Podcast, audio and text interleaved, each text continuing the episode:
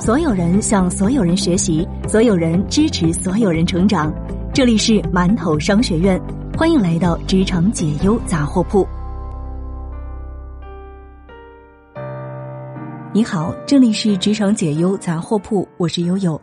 更多职场干货内容，您可以关注馒头商学院。今天和大家分享来自韩俊杰的一篇文章。女领导强行加我男友微信，还让我陪她逛街。前段时间，网易的暴力裁员可以称得上是职场凌霸。那职场凌霸的事情，在网易这样的大厂都存在，更何况是其他的小公司。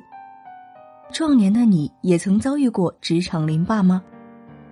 针对这个问题，我们采访了几位来自全国各地的职场人士。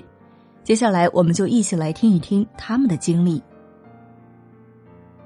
来自北京的公关经理苏珊，被踢出工作群，然后说我工作效率低下。我没有经历过长期的职场凌霸，但是在上一家公司是被逼离职的。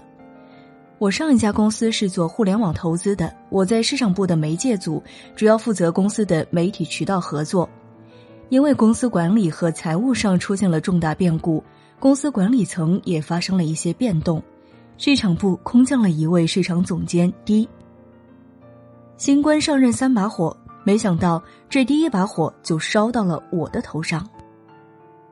当时公司正在拓展海外市场，D 就让我发掘一下可以合作的海外媒体渠道。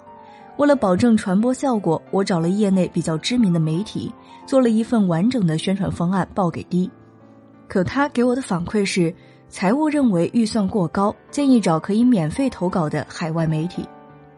我回复，如果投稿的话，传播效果可能没有办法保证，因为投稿即使成功，文章发在哪个位置、哪个板块也不确定，更何况还有很大可能被退回。媒体合作原本是公关最擅长的专业领域工作。如果财务人士不了解我们的工作，应该和他们说清楚，而不是任由他们随意指导安排我们部门的工作。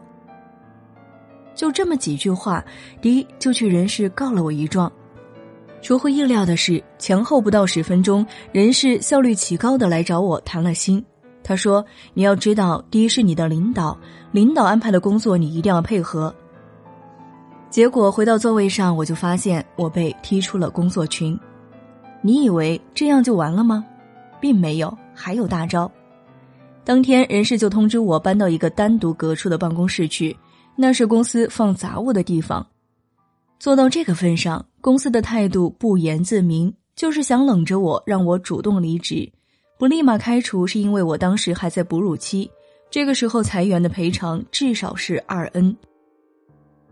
后来又过了快一个月，我的哺乳期结束，人事又如约而至，目的非常的明确：如果我接受主动离职，公司就慷慨的帮我多缴纳一个月社保，方便我找工作；如果不接受，爱哪儿告都随便，反正公司没钱，告了也白告。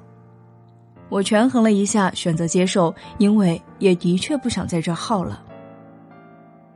后来我还听说，他们为了方便裁员，让员工重新签了一个协议：如果公司出现经营问题需要裁员，员工视为主动离职，没有赔偿；不签的话就立马走人。火坑跳一次就行了，珍爱生命，远离傻叉领导和奇葩公司。来自上海的新媒体运营悠悠，强行要求陪逛街，加女同事男友的微信。我想说的这个人啊，是上家公司的品牌总监。这个总监从我刚进这家公司的第一周就镇住了我。那是我刚入职的第一个周末，周日的晚上，这个总监突然给我发了一条微信。他问我：“你为什么不告诉我你周末去干嘛了？”我当时有点懵，不知道什么意思。我把聊天截图发给同事看，同事就说：“一会儿你就知道了。”果然，过了一会儿。这个总监又发了微信：“你以后需要把每个周末干了什么都报告给我。”我问为什么，他说：“作为领导就应该知道你们的动态。”后来我就发现，在工作时间之外，只要他问你，你就必须汇报你在哪儿，在干嘛。如果你没有及时回复他的信息，他就会夺命连环发。再不回就是夺命连环 call。那段时间，我一看到他的电话，我都头疼。你以为他只是了解你周末干啥就完了吗？没有，他还要你周末陪他。有一次，他想要去上海博物馆的一个展览，就到我们的办公室问部门的人周末谁想去，我们同事都说不去。然后他默默的回到了办公室。过了一会儿，他就冲出来，非常生气：“我给你们福利，让你们去，你们竟然不去！好，这是工作，你们必须给我去。”你能想象那个画面吗？十几个人，不论男女，都得陪着他逛商场。不光是周末，每周五晚上下班，他会强制要求我们部门所有人到他家里陪他玩、陪他聊天，不到晚上十二点不准走。聊天的话题也很诡异，就是问你一些问题，比如说童年最让你受伤的一件事情是什么。他还强行加了我们部门女生男朋友的微信，因为他说他要了解我们。同时，他也非常的情绪化，经常和别人吵架。他把每个部门都吵了一遍，一个也没有落下，就是那种撒泼打滚、大哭大闹、大吵。最经典的一次是他和一个部门的女总监吵完之后，两个人对着大哭。不仅和总监吵，他还和老板吵，结果工作不到一年，他就被开除了。他走了之后，我们部门所有同事专门聚餐庆祝了一下，真的是感觉大快人心。来自北京的设计师 C C，被迫给老板哥哥的二胎随份子。强迫随份子这事儿你听过吗？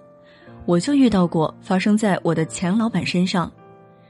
前老板的堂哥生了二胎，要办百日宴酒席。然后那段时间，老板给我下了工作任务，让我给百日宴做物料，什么签到板、易拉宝、桌卡之类的，放酒店大堂的那种。这本来就不是我们公司业务的事儿，你让我做也就做了，我不说什么。结果办酒席的前一天，老板的助理来到办公室说：“李总的哥哥明年办百日宴，你们看，平时老板对我们也挺好的，咱们一起表示一下呗。”你们觉得是随份子好呢，还是送礼物好呢？当时我们办公室就没人说话，场面一度非常尴尬。很明显，大家都被恶心到了。但这个助理又接着说：“要不然咱们就随份子吧。”这时候，办公室里的一个最会拍老板马屁的同事，立刻自告奋勇的说：“来，我先交。”助理一看这个同事先出头，然后就挨个的过去收，在场的同事真的是被逼得无奈，随的份子。更经典的是，他不收现金，直接拿出一张二维码，让大家手机扫码转账。刚入职的同事小声问我：“我还没有过实习期，我要随吗？”还没等我回答，那个助理就已经把二维码递到了新同事跟前。随完份子，我们几个人都气得不行，就开小群吐槽：上班迟到扣五十，钉钉日志一天没写扣五十，早退忘打卡扣五十，然后还要交份子钱两百。现在想想都觉得还是很生气。